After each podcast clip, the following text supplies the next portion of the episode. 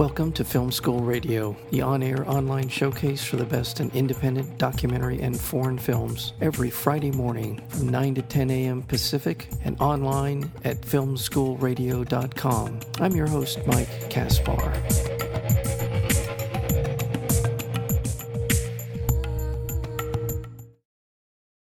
Davina is an imaginative, strong willed teenage girl who often escapes into a beautiful, twisted fantasy life. Having grown up quickly as the sole caretaker of a disabled mother, she looks for salvation in a new relationship with an older boy. Davina is swept into the whirlwind of romance and adventure, but the enchantment of her new relationship quickly fades when Sterling's volatile side begins to emerge. I believe in unicorns takes us on a road trip through a stunning and complex landscape of troubled young love. We are joined today by the director of I Believe in Unicorns, and that would be Leah Meyerhoff. Leah, welcome to Film School. Hi, thanks so much for having me. Well, thank you. Uh, well, obvi- the obvious question where did the story for I Believe in Unicorns come from? Sure. Um, so I wanted to make this film, and I wanted to become a filmmaker in the first place because I'm interested in telling more stories with female protagonists who feel relatable and real and have an imaginative interior life. Um, so I'm interested in telling a story about a character that we rarely get to see on the big screen. Yeah. Well, it's well a, a, character that we rarely see in with this level of complexity and internal, you know, emotional life, and and a young woman in, in in in a part of her life where she is just beginning to understand her own self in many ways, and also the relationships that uh, she is embarking upon. Um, and she is a strong character. She's a very strong character. So uh, I thought you did a wonderful job in kind of putting her uh, her internal life on the screen. Um, this is a very distinctive. I believe in uh, unicorns. It's a very distinctive visual look to it. Uh, what was it? That went into that. It's very imaginative. Uh, lots of stop action, lots of things going on. Tell yeah, me a little bit about it your... comes back to the character. Yeah. So this film is telling a story about a 16-year-old girl right. named Davina who runs away from home with an older boy and quickly gets in over her head and attempts to navigate the realities of her existence through escaping to a fantasy world. So it's a real collage of an aesthetic. Um, kind of all of the aesthetic decisions in the film were made with the lead character's voice in mind. We mm. really tried to tell the story as subjectively as possible from her point of view.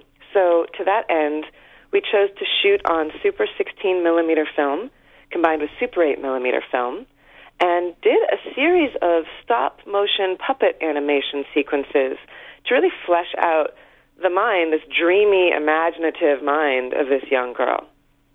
You know, I, I when I read that it was 16, I didn't believe it. I, I still not sure I, know, I believe. No one does it anymore. yeah, but uh, not even that. It's just how visually, uh, you know, it, appealing and and uh, uh, there's some. I mean, the the film has a real warm feel to the look of it. Is yeah, that, it has that, a real texture to it. Yeah. Um, and we, I collaborated quite closely with. Um, I worked with two different cinematographers, Jarin Blaschke and Shlomo Godder, mm-hmm. and an animator named Josh Mahan and production designer, Catherine Rush. And together we really built this world that has a fantastical, surreal, dreamy feel to it, and yet also balances with the grittiness of Davina's teenage reality. And we were hoping to create a real porous border between what is real and what is not real. I mean, when I was 16 years old, the way that I saw the world was through this fantastical lens. And sometimes I'd be focusing right on the reality of what was in front of me, and other times I'd be daydreaming or in my head. And so there's this real kind of fluid way of filming and also of editing that creates a visual style that's unique and something we don't often see in, in independent coming of age films. Yeah, well, just just to not focus so heavily on too heavily on the, the 16 millimeter side of this is that that warmth i have again i'm trying to think of a feature film i don't know if i've seen a feature film uh, in, in sixteen.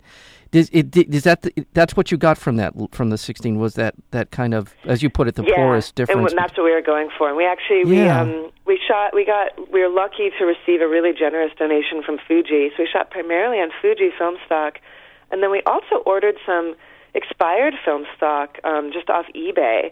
And I, you know, we often would shoot with several cameras at once. I have an old Bolex that I've had since I was about 16 years old, um, which we brought to set along with a Super 8 camera and would shoot some of these expired stocks, not even sure what we were going to get until we got the film back from the lab. So people often ask how much of the film is scripted versus improvised, and although the the dialogue and the acting is heavily scripted, some of the visuals were actually we found through an improvisational technique. We spent about five days doing what we like to call a fantasy shoot, where we just went upstate in upstate New York and experimented visually with time lapse photography and underwater photography. We lit sequences with fireworks. We did animation combining live action and animation. So we actually had our, you know, there's one scene where we dug a giant hole in the ground and buried the actress in the ground up to her neck and then animated these vines crawling out of her mouth and around her face. Well, she had to stay still for about three hours while the animation team kind of did stop motion animation with her there live. Um, so we did all kinds of things that I think were really a fun um, visual experiment and some of my favorite moments in the film. Well, what a brave thing for you to do with, as you said, not knowing exactly how all of this was going to turn out. Yeah. It's such a, it is a very bold look. Uh, and uh, again, I'm struggling to think of films. I, I, I, what came to mind watching parts of it was Beast of the Southern Wild. That that sort of was a reference for people who haven't obviously who have not seen, I believe, in unicorns qu- yet. But uh, that's one part of it. That's not what I would call the entire look of the film. But yeah, certainly, no, Beast of the Southern Wild is definitely a sister film. Um, I'd also say Badlands. Um, There's some references there. Yes, and yes. Sofia Coppola's Virgin Suicides, an older film. yes, um, that's right. Yes, thank you. and with Beast, so um, I'm actually friends with that director, and Ben Richardson, who is the cinematographer on that film, was an advisor on I Believe in Unicorns as well. Um, So, in addition to being a cinematographer, he also has a background in stop motion animation. And since this was my first attempt at animating, he was a great resource in just the ins and outs of how to, you know, not only did we shoot this entire feature on 16 millimeter film, but we did the animation on film as well Wow. which is for the animators out there, it's an incredibly challenging, tedious thing to do. It's a very analog way of working. I mean, no one does it anymore. It's like Jan Svankmajer and some of the older stop motion animators would shoot on film, but you're essentially animating blind. Um, you know, we built a miniature world with dirt and trees and an entire miniature forest with these puppets inside of it and set up a film camera and would basically move a puppet one inch at a time, less than an inch, like a centimeter at a time, and shoot one frame of film, and then move a puppet and one frame of film, and do that over and over and over again until we had what we needed, and we'd send it off to the lab and get the footage back. So it was really, um, you know, the process of creating this film was really as magical as the visuals that end up on screen. Well, it is. It visually is such a, such a brave thing to do for a, this is your first feature film. This is my first feature, and it was also the first feature of our lead actress. And Yeah. as long as we're talking about bravery, I would say that her performance was incredibly brave as well. Yeah. Um, she is in almost every scene of the film, and really was, you know, it's a vulnerable, brave, honest, authentic performance. And I'm so lucky to have been able to work with Natalia Dyer. Natalia Dyer is just uh, uh, amazing in the film, and all of the things you described in uh, in her performance. Very vulnerable, very vulnerable, and um, and and at the same time brave. At the same time, uh, you know, reckless in some ways, but just trying to figure things out. I mean, that's how I would characterize her her uh, her in in this film. She's wonderful. Uh, Peter Vack as Sterling is also very solid. These are really accomplished performances uh, all around. Um, uh, now, Julia Garner isn't in the film a tremendous amount, but she plays Cassidy. A very a very interesting role for her. I mean, just her part is Yeah, different than what we usually see her in. Yeah, and and and pivotal in kind of uh, in understanding uh, uh, Davina. I just there's just again very critical sort of uh, feel to her character in relation to the story, uh, and just again sort of this exploration of of Davina, her place in the world, and just trying to figure things out. And I mean, both of the actresses were in high school at the time that we started filming this this movie, and that was something that was very important to me as well. Was casting an actual teenage girl to play a teenage girl, which is again something you often don't see in Hollywood films anymore. You see, you know, it's like the 90210 effect. It's 25 playing 16. Um, and I spent a long time in the casting process making sure I found really the right girl to carry this movie. And I was lucky to meet Natalia. She was a junior in high school in Nashville, Tennessee, and I came across her through a casting director who worked on the Coen Brothers film True Grit, and mm. she was kind of on on their radar. And we, as soon as I met her, I knew that she could be the lead in this film, and we collaborated really closely on the character. You know, the story comes from my own memories of being a teenage girl, but it also comes from her current day experiences being 16 and all of the overwhelming emotions and complexities and you know chaos that happens at that time in our lives. We're speaking with uh, Leah Meyerhoff. She's the director of the film I Believe in Unicorns. It's opening uh, this week, uh, Friday, uh, June 19th. It'll be at the Arena Theater in Los Angeles. That's in Hollywood. Are you in town for that particular? I am in town, and not only am I in town, but we are doing filmmaker Q and A's with special guests every single night. That's what I um, saw. Starting on Friday, so people can come out and meet me and a whole bunch of other filmmakers. Um, in addition to being a director, I also run a film collective for female feature directors called Film Fatales. And so a lot of our members from Los Angeles are going to be participating in panel discussions, um, including Marielle Heller, who has another fantastic film coming out soon called Diary of a Teenage Girl, and Mora Stephens, who has a political thriller coming out called Zipper, and Ry Russo Young, who's made several features films. Her last one was with Olivia Thirlby called Nobody Walks. So we essentially are doing a sequence of filmmaker talkbacks and discussions after every 7 p.m. and 9 p.m. screening of I Believe in Unicorns. This sounds fantastic. Well, thank you for putting that together. That that sounds great. So the Arena Theater is right off of Hollywood Boulevard. Um, I'm not even. I had the address. I'll find yeah, it. Yeah, it's a beautiful little theater, yeah. and um, there's going to be receptions and you right. know drinks after the screening, and we're really it's an event type of space, um, which is again with this type of film a wonderful way to share it with the community and really build a community of filmmakers and film lovers. So I'm excited. I'm excited to come out to Los Angeles. Yeah, no, I'm I'm excited. Uh, I I will uh, hopefully we'll have an opportunity to, to uh, shake hands while you're out out here. Absolutely, I'm, I'd love yeah, to meet you. Yeah, I would I would love to meet you as well. And uh, again, and so, um, so, for those who are not able to make it out to Hollywood um, this weekend and, yes. and next week, it's available on VOD and it's also available on Vimeo on demand. Okay. Um, so people can actually stream it off of our website, which is IBelieveInUnicorns.com. Right. Okay, well, real quick, I want to go back again. Casting. Now, you were talking about um, the casting of Davina and uh, Natalia uh, Dyer. Peter Vack. Let's talk a little bit about him. Um, he's so Peter Vack is wonderful as well, yeah, and he's yeah. older, so he this is not his first feature film. And right. we actually have the same agent, and I cast him more traditionally. He came in for an audition, but I fell in love with him as well. He has this real kinetic, volatile quality that we're looking for in the lead male character. And here is a guy who she this girl could believably fall head over heels for to the extent that she'll even run away from home and leave everything behind to be with this guy. It's almost like an addiction.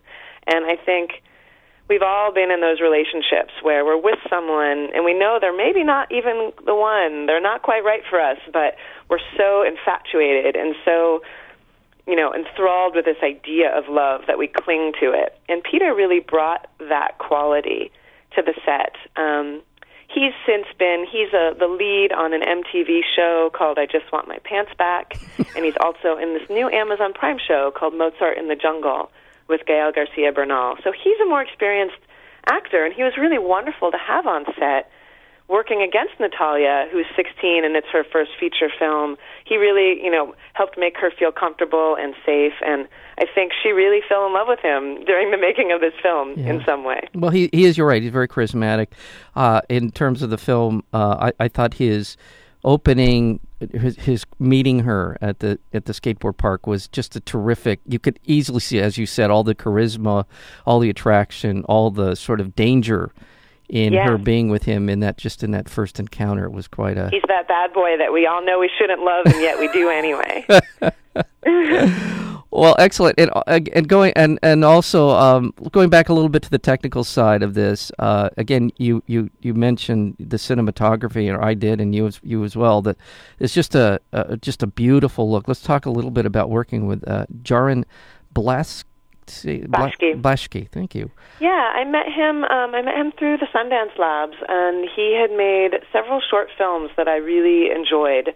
And was excited to work with him on this feature film. Um, he has a very kind of analog way of looking at the world. Um, when we were making the film, he didn't have an iPhone. He didn't use Google Maps. Everything was kind of old school paper maps, which just kind of gives you a sense of the way that he works. Is he would bring a lot of still photographs um, and different references to look at, which I really found appealing. And when I, as you can imagine, this sort of a film does have such a strong visual aesthetic that I we didn't work that traditionally. So when I was making this, when I was writing the script, I wrote a regular script, just you know, with words on paper in Final Draft, and then I also had a visual lookbook. So we had visual references for every single scene in the film. And Jarin was really a wonderful collaborator in that way. Um, we went out to locations early and would take photographs or do sketches and really flesh out the world of this character. Um, and we came up with this language uh, of elements. So one day would be, okay, today's kind of a water day, and today's a fire day, and mm-hmm. today's an earth day. We had these shorthands for different color palettes and different amounts of grain and different types of film stock for each scene in the film. And so the whole thing, when it comes together, it has this frenetic, chaotic, energetic feel, and yet there's still a cohesion to the aesthetic of the film. And a lot of that goes back to my collaboration with Jarin. And and I would uh, echo as well the the look you referred to it earlier. I was looking for uh, references, for uh, visual references for our audience to to uh, understand or to visualize what I believe in unicorns. I believe in unicorns. Well, um, some people start singing. They're like, "I believe in unicorns." That's right. like, I don't know where this is coming from. Uh, it's but in the subconscious. It is. And um, anyway, the the uh, the references and uh, now that you mentioned Malick, and and this does remind me of Badlands. Mm-hmm. and in the relationship part of of this this sort of couple. They're not a couple. Well, they are a couple on the run. I shouldn't say they aren't. Yeah. They are, and um, I, what I really appreciated about the look of this as well, in addition to the sort of overall visual look, uh, there's it's uh it's shot up close a lot. A lot of the stuff yeah. is right up in in the, the, face of the two main characters, and I thought he he knew as well did a really terrific job of getting us inside uh, the emotional and physicality of their relationship. It's a real intimate type of a film. Yeah, it's you, you meet these two kids and you fall in love with them, and then you just go on this journey with them in a very subjective way. And so a lot of the camera work, we did a lot of close ups and a lot of just um, shallowed up the field and a real kind of almost a documentary style of mm-hmm. shooting at mm-hmm. times.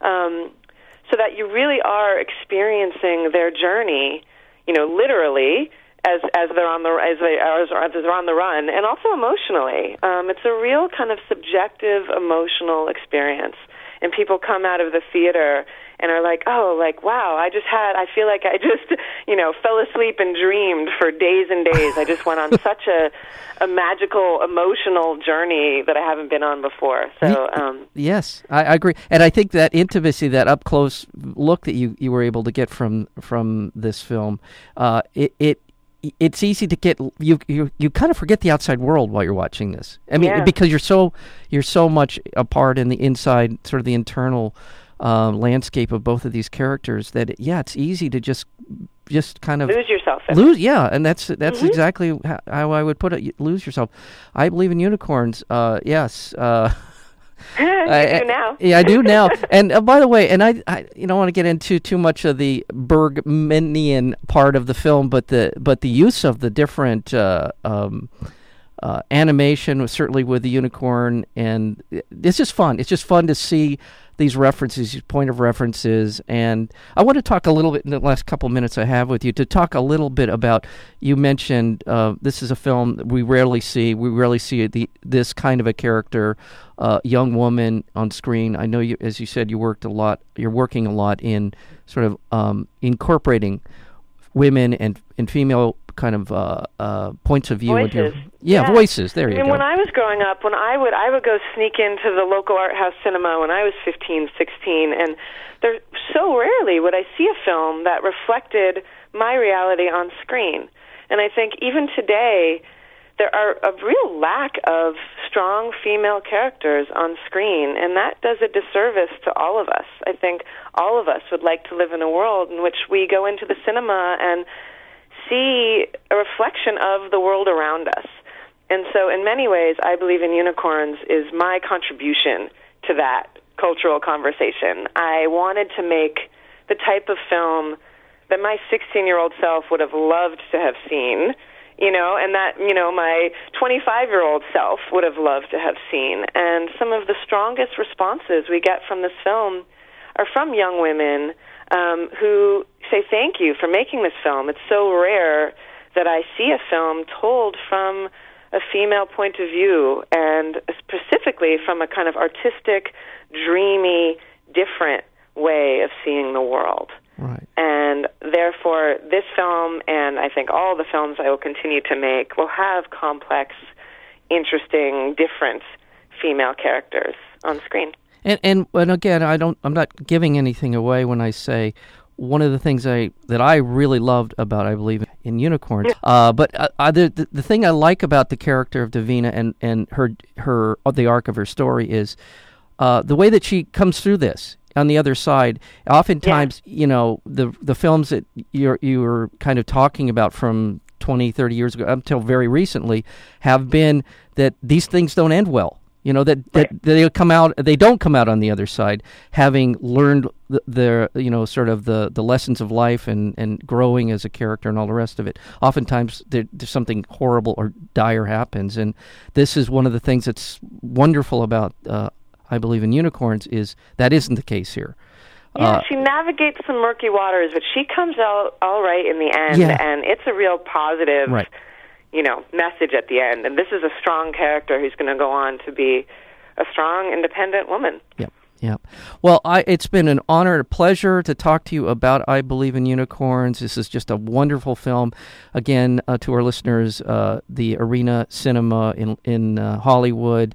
You'll be there on the 19th through the run through that week with Yep, different all the way through the 24th. 24th. Um, so I hope to see people out at the Arena Cinema, Cinema. and if not, you can find the film at IBelieveInUnicorns.com. and if people are interested in uh, film fatales, uh, is there a, is there a website yeah, so for that? the website for that is just filmfatales.nyc.com. It's like femme fatale, but instead of femme, it's film. It's a bit of a play on words. right. Um, and we'll also be out there every night, so you can meet a bunch of other female feature filmmakers Can as well at the Arena Cinema. Can I be a part of the film fatales? Almost, not quite. I know, I Uh, get asked that all the time.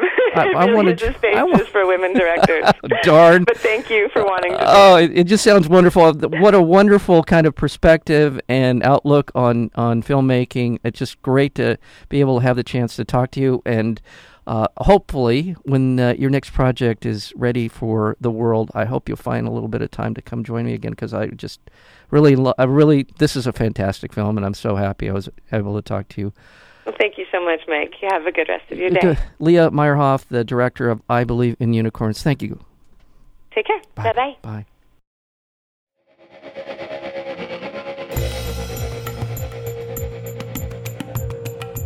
You've been listening to Film School Radio, the on air online showcase for the best in independent documentary and foreign films. You can find out more about the program at filmschoolradio.com. I'm your host, Mike Kaspar. Thank you for tuning in, and we'll see you next week with another edition of Film School Radio.